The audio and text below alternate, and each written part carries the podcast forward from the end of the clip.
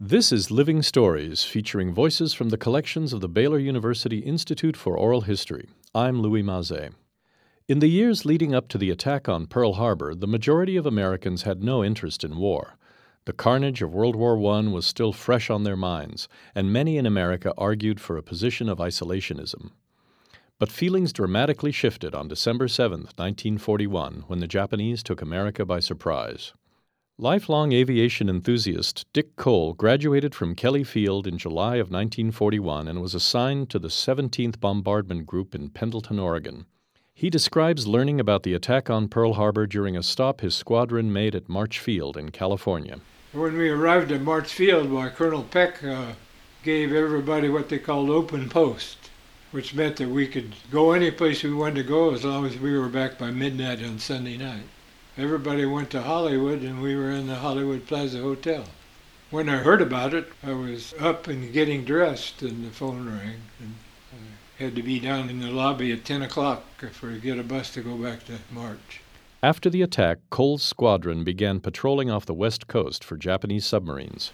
They worked out a grid map and we would fly so far out and then turn around and come back and go back and forth. Nobody in our group uh, or squadron ever saw anything. Well, we saw a lot of whales. Uh, Brick Holstrom, who was one of the raiders, was in the 95th Squadron. He, they were up at Everett, Washington. He sank a sub in the Straits of Juan de Fuca. But the rest of ours was just looking at the water.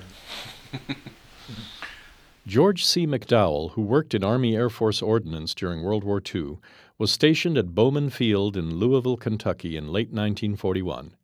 He recalls when he heard about the bombing. I remember we had a, there was a big party the night, uh, 6th of December there. About 9 o'clock in the morning, I got a phone call. Said my wife was going down to visit her folks down in Fort Sill.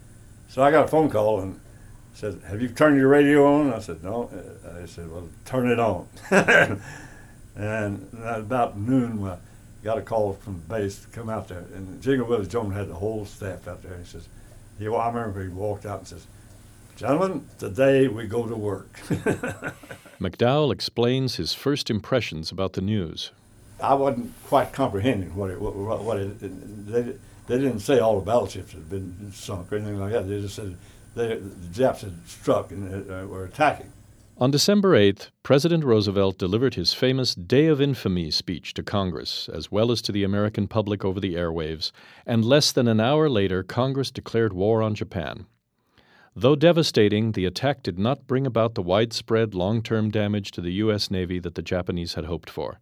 And most importantly, the Japanese unintentionally united the American people like no politician could have done. Living Stories is heard every Tuesday, Wednesday, and Friday on 103.3 FM, Waco's NPR. For more information about this program or the Institute for Oral History, visit us at baylor.edu slash living stories.